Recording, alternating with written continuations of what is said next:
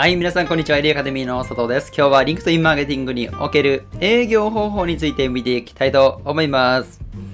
はい、実際に皆さん、えー、企業を経営している、または、えー、企業で働いている方なんだと思うんですけれども、えー、では、LinkedIn マーケティング、つまり LinkedIn を使ってどのように営業活動をすればいいのかについて見ていきたいと思います。えー、実際にこれまではね、営業と聞くと、まあ、いわゆる飛び込み営業とか、電話をするとかいろいろあったと思うんですけれども、まあ、実際言ってしまうと電話なんてめちゃくちゃ迷惑なんですよ。メールすればいいんですよ、メール。けどメールはめんどくさい。じゃあどうすればいいか。LinkedIn の ディーエム で大丈夫です。いいですか？ ディーエム で大丈夫です。例えば飛び込み営業で営業していくとしていちにちにじゅっけん回れるとします。ですが LinkedIn マーケティングで LinkedIn を活用すればじゅっけんなんてごふんでいけます。はい。どういうことかと言いますと、LinkedIn でターゲットにリーチさえすることができて、つながりを申請さえすれば、皆さん誰にでもダイレクトメッセージを送ることができます。または、LinkedIn で有料会員になれば、誰でも ディーエム が送れるんです。つまり、営業し放題の状態になるんですよ。なのに、なのにですよ、中小企業でよくわからない営業活動をしている企業はよくありますとか、たくさんあります。それは正直言って時間の無駄です。なのであれば、営業チームに一人一人に個人の営業アカウントを作らせて、ユーザーにリーチさせて、どんどんダイレクトメッセージを送って信頼関係を構築する必要があります。では、実際にその営業をLinkedInでするわけなんですけれども、どのように営業していけばいいのかについて見ていきたいと思います。実際にですね、皆さん、営業チームに LinkedIn マーケティングという上で、えー、LinkedIn のアカウントを作らせます。はい、実際に作らせちゃってください。で、一人一人作った後にプロフィールを設定するんですが、プロフィールでは、えー、個人の、えー、情報だけではなく、きちんと企業の情報も載せてあげる。そして、企業から、えー作られているオフィシャルの営業アカウントなんですよっていうのを示さないといけません。なので、営業アカウントという言葉をプロフィールに入れてあげてください。これは必ずです。ただね、個人で連絡してしまうと、個人事業主だったりフリーランスだと思われてしまうので、必ず企業からの連絡だっていうことは、プロフィールを見たときにすぐに分かりもしないといけません。なので、営業アカウント、〇〇〇〇株式会社営業、営業アカウントですよと伝えてあげます。そして営業チームのメンバー一人一人に何を投稿させるのかについてなんですけれども、えー、彼らの顔をどんどんどんどん載せてあげてください。いいですか？笑顔の顔を載せてあげてください。そして話し方がわかるように自己紹介動画などを載せてあげるとより効果的だと思います。LinkedIn のですね、営業する上での一番の問題点は、相手がどんな話し方をしてどんな表情なのか、これがわからない点なんです。これが相手からするととても不安。なので、ではどうすればいいかっていうと、定期的に皆さんの声を伝えてあげて、かつ表情や話し方がわかるような動画のコンテンツを載せてあげる。これが一番のポイントなんです。そして、あ、この人はすごく笑顔の話、笑顔で話す人なんだなと。で、実際に動画を撮るときなんて意識すれば動画であの笑顔を撮れるので、まあ、いつも笑顔じゃなくても、その時だけ笑顔で撮らせればいいんですよ。はい。なので、えー、実際にね、そのユーザーに、こんな笑顔の人なら、ちょっと Web ミーティングとかしてもいいかななんて思わせられます。必ず、コンテンツを配信するときは、話し方だったり、表情、これがわかるようにしてください。はい。では、コンテンツの配信の方法まで皆さんに今、えー、ご説明しました。では、次。ここまで来たら何をすればいいのかと言いますと、信頼関係構築です。信頼関係構築。実にマーケティングの施策を打っているということは、ターゲットは決まっているはずです。決まってなかったら、ターゲットは再度また、えー、と違う動画でも解説しますので、そちらで決定してください。で、実際にターゲットにリーチするんですけれども、リーチするときは、もうどんどんどんどん検索しましょう。また検索方法についても違うもので解説します。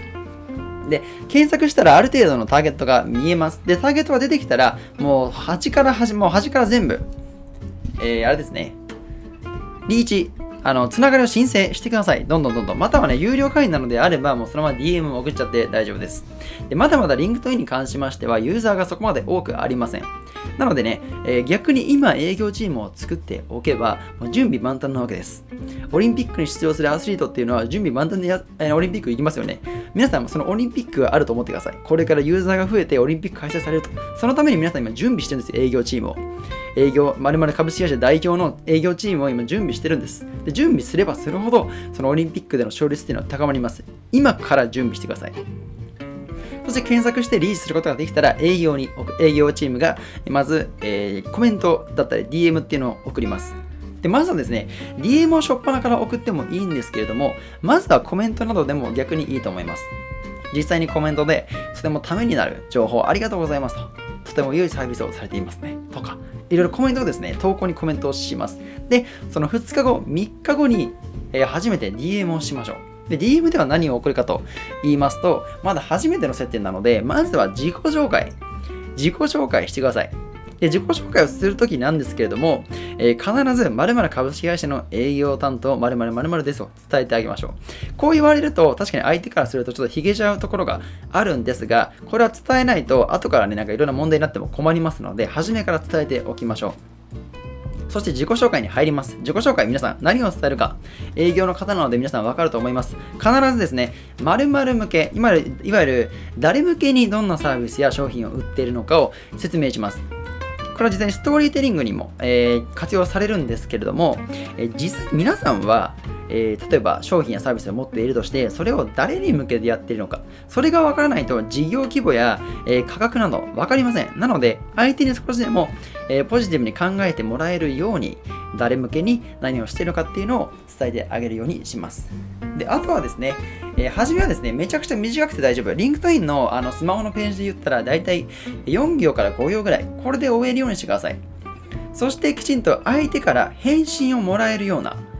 はちじゅっパーセント の確率で返信をもらえるような、えー、ディーエム を送ります。では、具体的にはどんな ディーエム なのかと言いますと、じゃあ逆にちょっと良くない例からご説明します。良くない例でいくと、えー、〇〇〇〇の営業担当〇〇ですと。えー、〇〇向けに〇〇の商品を売っております。よろしくお願いいたします。これはですね、あの、惜しいんですよ。だいたい ごじゅっパーセント ぐらいで返信いきます。で、会社の方なので返信はとりあえずしておこうと、すごくポジティブな印象にはなるんですけども、よろしくお願いしますだけだと、どうもその後返信来るか来ないかっていうのは、もしあなたの商品やサービスが全く関係ないものだったら、絶対に返信は来ません。では、商品やサービスが関係なかったとしてもです。どのようにその相手に返信をもらえればいいますと、まずは自己紹介をしまして、えー、実際にコンテンツ、そのターゲットの人、またはリーチしている人のコンテンツを褒めてあげましょう。これ一番大事です。これは営業でも必ず使うと思います。こうすごく、えー、魅力的なコンテンツですね。とても分かりやすいですね。とても勉強になります。などなど伝えてあげます。で、その後ですね、あの、とても一般的な誰でも知っているような要素を加えて、〇〇知ってますかっていう風に伝えてあげるんです。